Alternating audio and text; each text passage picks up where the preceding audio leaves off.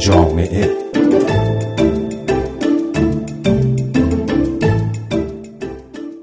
در یک عصر جمعه دیگه من فهیمه خزریدری به شما سلام می‌کنم. منتظر هستید تا مجله جامعه رادیو فردا رو بشنوید.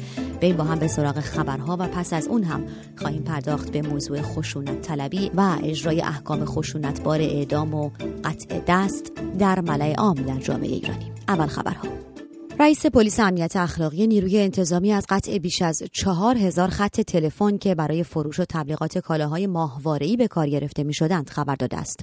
به گزارش خبر آنلاین آقای زاهدیان اجرا و پخش مسابقه های مثل کلاس های خوانندگی در شبکه های ماهواره‌ای را مستاق جنگ نرم دانسته و گفته با عناصر داخلی سازمان دهنده این جریانات برخورد می شود. آمار زندانیان مهریه که بیش از 3500 نفر اعلام شده بود حالا بنابر اعلام قوه قضاییه و اینطور که خبرگزاری مهر گزارش می‌دهد به 1500 نفر کاهش پیدا کرده است.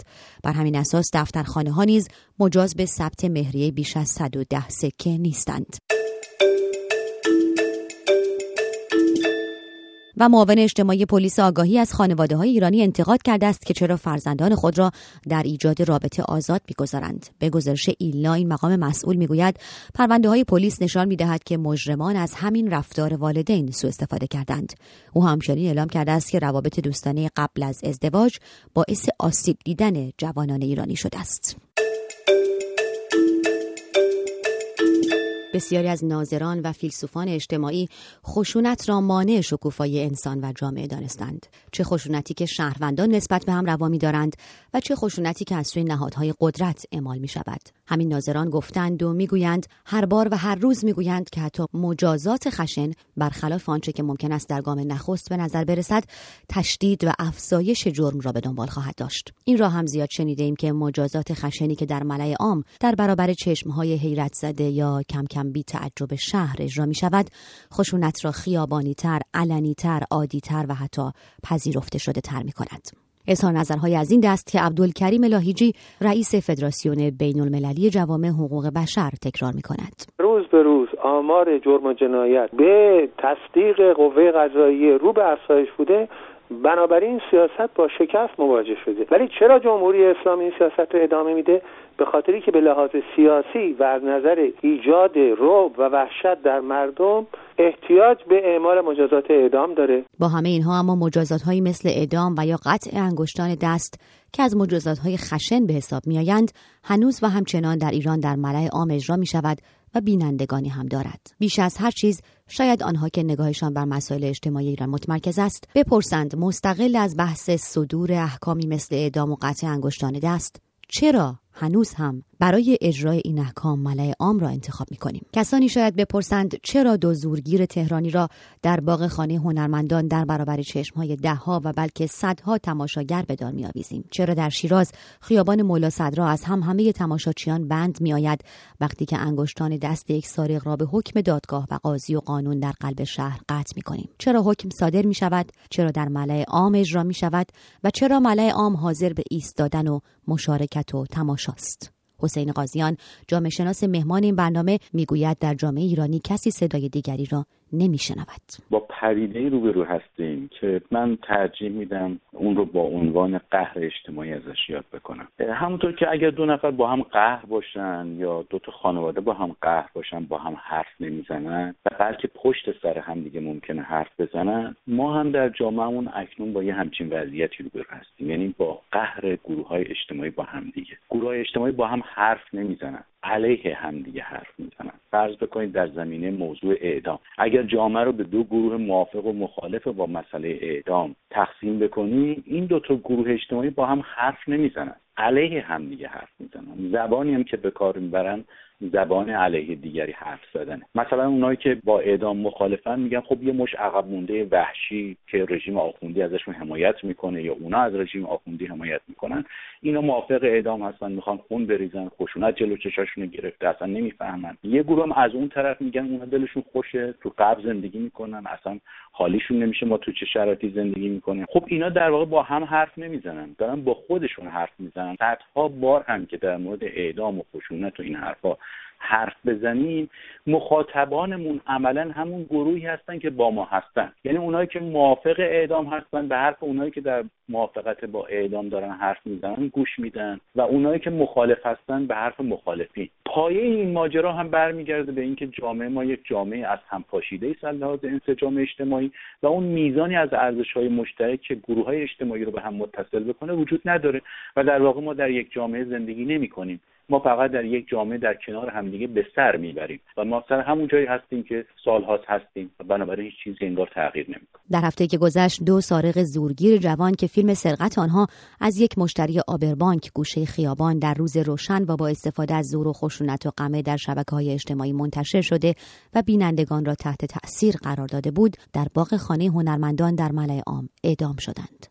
تماشاچیان زیادی شاهد صحنه مجازات بودند. تماشاچیانی که بعضی هاشان اجرای چنین مجازاتی را به حق و برای تامین امنیت جامعه لازم می‌دانند. با استدلال از این دست. بسیار بسیار کار منطقی است و باید برای کشور این مسئله را اجرا کرد. توقع دارید که این اراذل و اوباش با نصیحت و فرهنگ سازی که بارها شده و انسان نشدن و آدم نشدن باز با اینها چگونه برخورد کرد؟ به فاصله چند روز آخر هفته گذشته همراه شد با اجرای حکم دیگری. حکم قطع انگشتان دست یک سارق دیگر.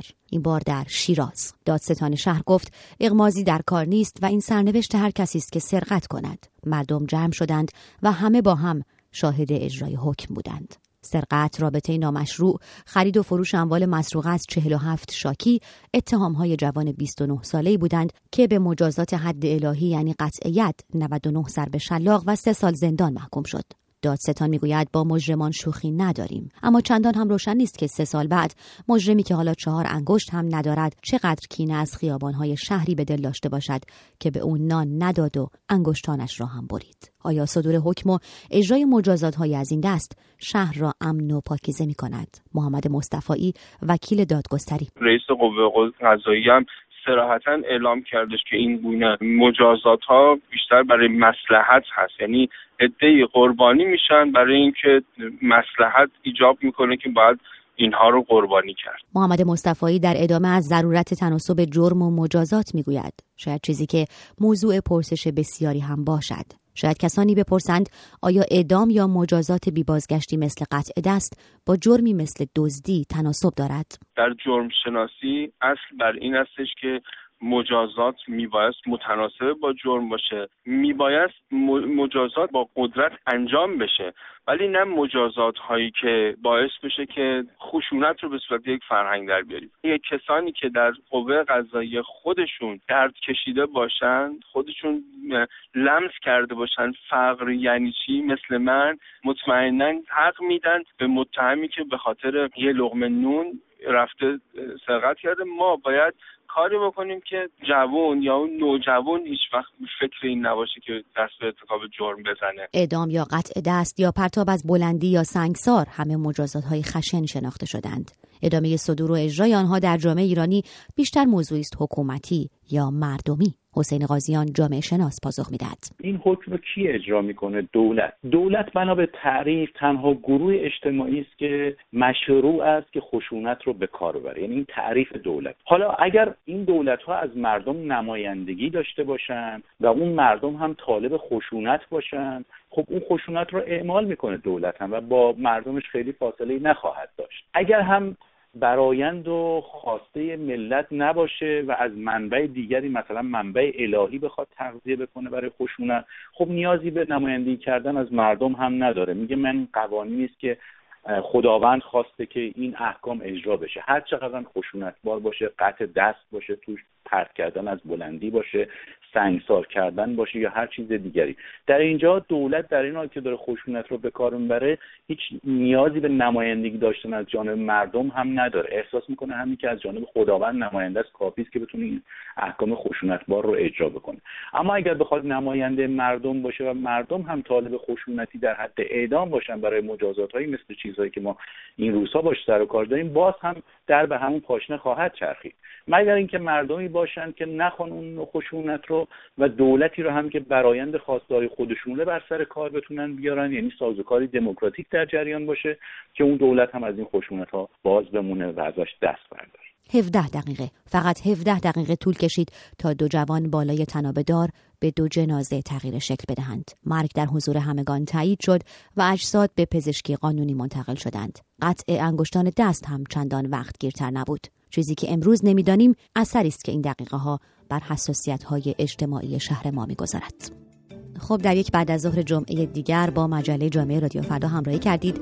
خیلی سپاسگزارم از همراهیتون و دعوت می‌کنم که هفته بعد هم مجله جامعه رو فراموش نکنید. من فهیم خزرهیدری هستم. با شما خداحافظی می‌کنم.